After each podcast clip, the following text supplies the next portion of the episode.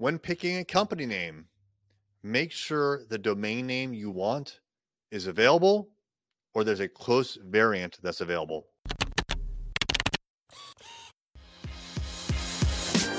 Hey there, I'm Eric Olson.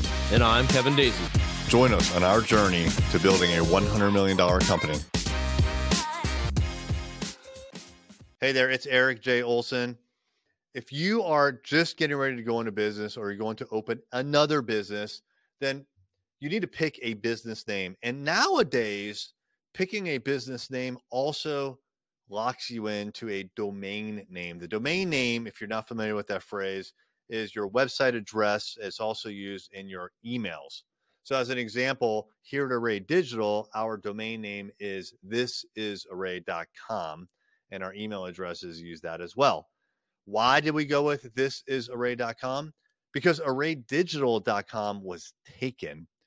So we knew this going into like before the rebranding to Array Digital about four years ago, but it didn't appear like it wasn't being used. As a matter of fact, when you went to Array Digital, I think at the time you got an error but there was a company, there still is a company in California that has that domain name. So we really wanted arraydigital.com. They also had arraydigital.co.co, but we didn't want that because I had an experience with .co's before, which was not very good.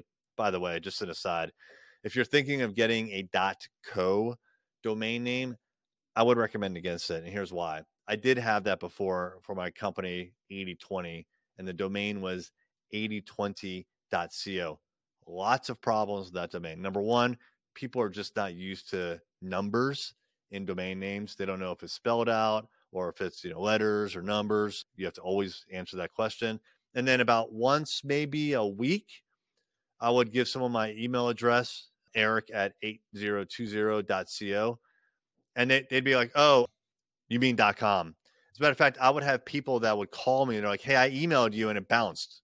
Turns out they emailed to the .com version, which wasn't me. It's a totally different domain name. So .co, I found out a very bad top level domain. So I would stay away from that. Going back to Array Digital, since arraydigital.com was taken, we had to look for a variant. And so we knew that we wanted the word array in there. And so we thought about a couple of different variants. We ended up going with this is And that worked very well for us. It still does. We'll keep it forever. I don't frankly even care if we ever get the arraydigital.com because now it's been four years and everybody knows us as this is array.com and it's just not a problem. But when you're picking a company name, you need to really look at the domain names as well. Now, some people look only at the domain names, pick one that's available, and then they name their company after that, whether it's a good company name or not. I think these things should be done in tandem. So at the same time, you should pick a company name and immediately go over and see if the domain name that you want and preferably in the com is available. It probably won't be because coms are very hard to come by because they're the most desired. When we opened up Rival Digital, we did this exercise and rivaldigital.com was taken no one had put up a website, but someone had registered the domain name and we had to buy it on the secondary market. It wasn't cheap, but it was a one time investment and it could be ours and we could have it immediately if we just basically paid the ransom. So it was worth the expense, but you know, we could have got a variant like this is rival or something like that, but it just didn't have the same ring.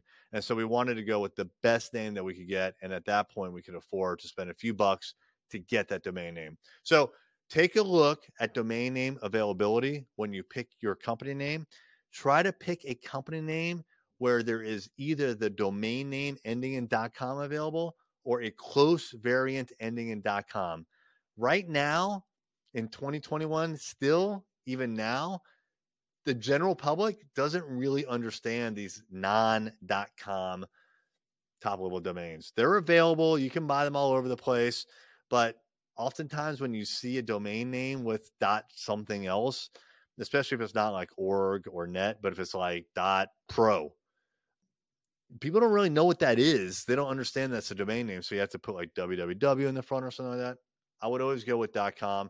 And again, pick a name where the domain name or a variant is available.